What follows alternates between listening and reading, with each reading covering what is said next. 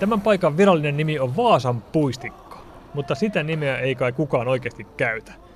Jollekin se on Vaasan aukio, useammille ihan vaan Piritori. Mutta mihin kaupungin osaan tämä aukio oikein kuuluu? Moi, tiedätkö minkä kaupungin osan alueella ollaan? Sörki. Tiedätkö sä? Hallir. Piritorilla. Piritorilla. Tiedätkö minkä kaupungin osan alueella ollaan? No Kallion. Tai Sörnäisten. Kumpaa tää nyt on sitten? Moi, tiedätkö minkä kaupungin osan alueella olemme tällä hetkellä? Kallio. Sörnäistä.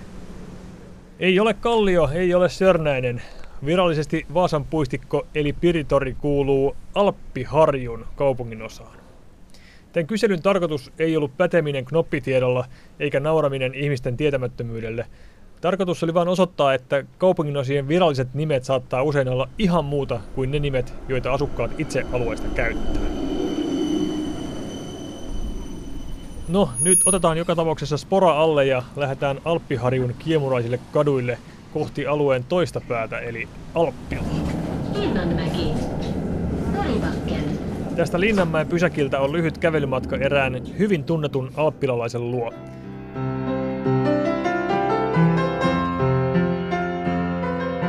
Säveltäjä Kai Chydenius ja hänen vaimonsa Jaana Jyrkänne ovat tuttu näky näillä kulmilla. Kai Chydenius on asunut ja säveltänyt Alppilassa jo 30 vuoden ajan.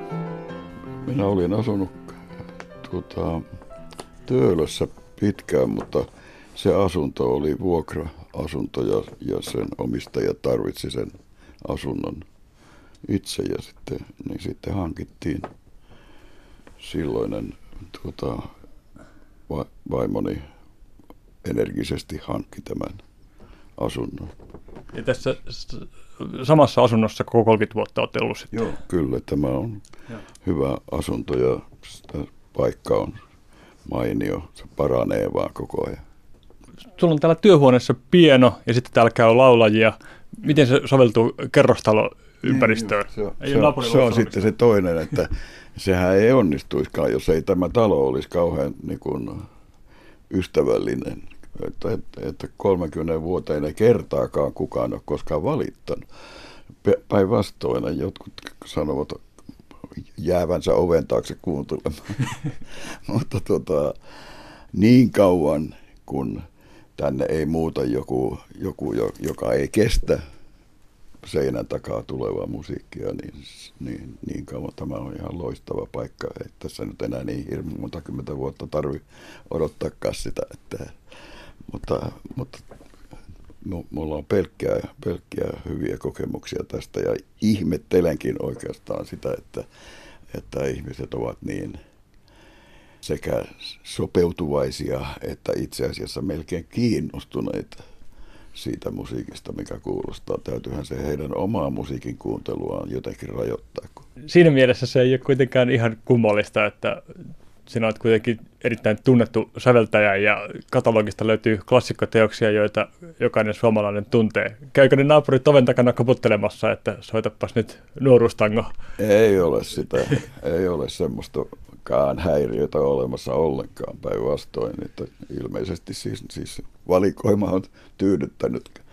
Mitä Kai Chydenius sinulle muuten kuuluu tänä syyskuisena aamuna 2019?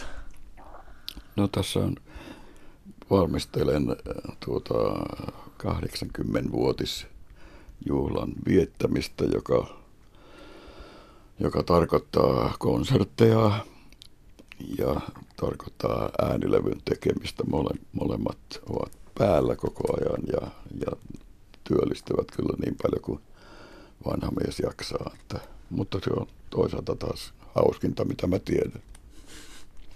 Niin, sitä hommaa on jatkunut jo vuosikymmenten ajan.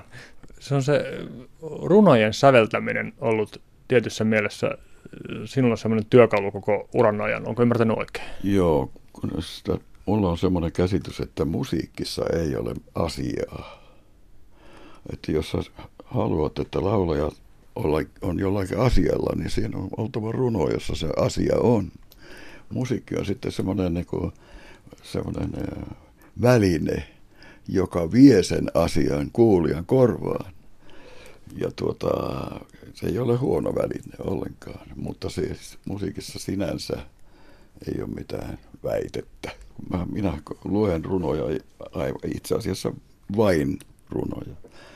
Minulla ei ole ollut pitkään aikaan niin kuin kiirettä mihinkään muuhun kuin, kuin olla utelias runoista ja, ja, ja niistä se, mitä, mitä minä katson, että mä voisin yrittää tehdä laulun, niin aika paljon myöskin teen ilman muuta. Olet urallas säveltänyt valtavan määrän. Entä tänä vuonna, 2019, minkä verran on sävelkynästä syntynyt? No to, kyllä toista sataa on, on kyllä, että kyllä mä 200 pääsen varmaan. Lähes päivittäin syntyy uusi laulu. Toivottavasti, joo. Mutta ei kai, jo, jo, jo, joinakin päivinä on, on matka konserttipaikalle tai mu, muualle, muualle jonnekin, niin sillä ei voi tehdä, ei, turhaa, en, en minä, ei sitä voi tuota, se on tehtävä niin paljon kuin, niin paljon kuin on kivaa. Miten se sävellystyö sinulla saa alkunsa ja etenee? No sillä lailla, että, että mä luen niin kuin runon, että ahaa, tässä on, tässä on tämmöisiä runoja.